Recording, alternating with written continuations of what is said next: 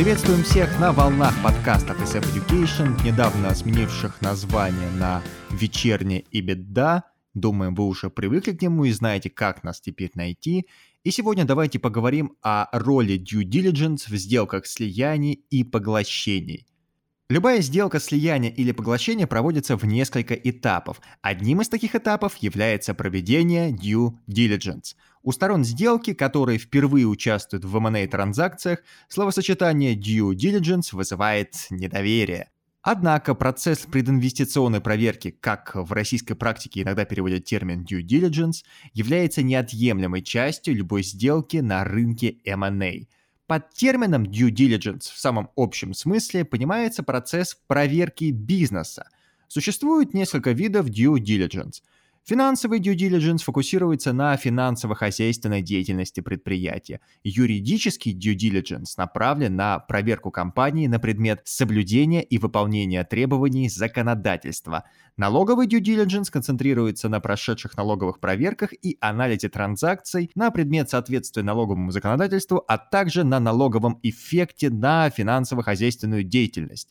Отдельно может проводиться операционный due diligence, IT due diligence и многие другие. Прежде чем говорить о роли due diligence, необходимо вспомнить, какое место данный этап занимает в процессе M&A.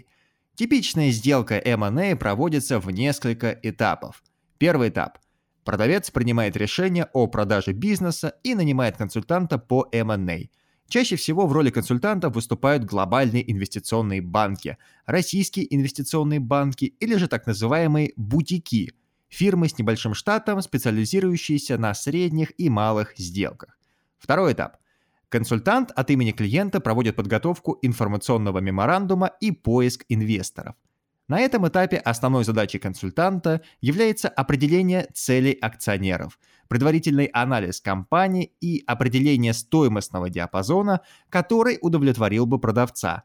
Анализ может проводиться с привлечением сторонних консультантов, которые проведут так называемый vendor due diligence – Vendor due diligence не является основным этапом, а служит как бы маркетинговым инструментом, роль которого – показать потенциальным покупателям свою заинтересованность в сделке и сформировать первоначальный пакет информации, который становится доступен потенциальным покупателям на следующих этапах. После определения диапазона стоимости консультант составляет список потенциальных покупателей, с которыми будет построена коммуникация на дальнейших этапах – Список в основном формируется благодаря обширной сети контактов консультантов.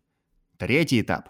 Проводится коммуникация с потенциальными покупателями, определяется круг заинтересованных инвесторов, с которыми заключаются соглашения о конфиденциальности.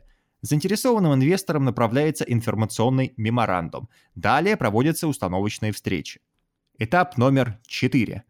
Покупатель, ознакомившись с информационным меморандумом, проводит процедуру due diligence – Процедура проводится за счет покупателя и может быть осуществлена собственными силами при наличии ресурсов и опыта в проведении подобных исследований.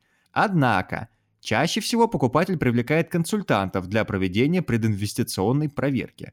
Привлечение консультанта дает покупателю неоспоримое преимущество в виде мнения со стороны. Консультант должен проводить проверку на принципах нейтральности и, по ее итогам, указывать на объективные риски – Мнение консультанта в дальнейшем может использоваться в том числе в переговорах. Пятый этап. По результатам due diligence покупатель принимает решение о вхождении в сделку. Шестой этап.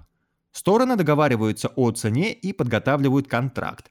Сделка должна быть согласована с регулятором, после чего стороны подписывают договор купли-продажи и начинается процесс закрытия сделки.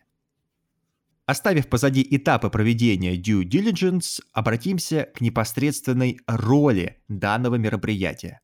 Основная роль due diligence заключается в том, что покупатель с помощью проведения проверки может составить свое мнение о бизнесе компании и ее рисках, а также произвести детальную оценку стоимости бизнеса с учетом выявленных рисков – Риски являются фокусом внимания покупателя, так как продавцы зачастую пытаются скрыть негативные моменты, связанные с их бизнесом. В рамках проведения due diligence покупатель удостоверяется в информации о компании, полученной на ранних стадиях процесса M&A. Риски, выявленные в ходе проверки, служат для покупателя инструментом снижения транзакционных издержек. Благодаря выявленным рискам покупатель усиливает свою переговорную позицию и может добиваться существенных скидок от продавца. По итогам due diligence привлеченные консультанты подготавливают отчет, в котором все риски детально описаны и оценен их потенциальный финансовый эффект – Чаще всего финансовый эффект может быть представлен в виде корректировок к EBITDA или чистой прибыли, а также к чистому долгу и чистому оборотному капиталу. Затем корректировки используются в моделировании бизнеса для целей оценки. Нередко оценка бизнеса проводится параллельно или сразу после окончания процедуры due diligence. Такая последовательность повышает уровень достоверности оценки стоимости бизнеса для покупателя. Итоги due diligence позволяют покупателю понять, как работает бизнес продавца, какие могут возникнуть синергии при слиянии или поглощении, выявить зоны для развития, инвестировав в которые можно получить дополнительную прибыль, а также проанализировать расходы компании и составить представление по их оптимизации. Таким образом, результаты проверки позволяют продавцу не только снизить транзакционные издержки – но и составить представление о своем бизнесе после покупки объекта и оценить потенциальные выгоды от приобретения. На сегодня брешь по due diligence закрыта. Надеемся, эта информация вам пригодится. Оставайтесь с нами, следите за нашими обновлениями и всего вам доброго. До свидания.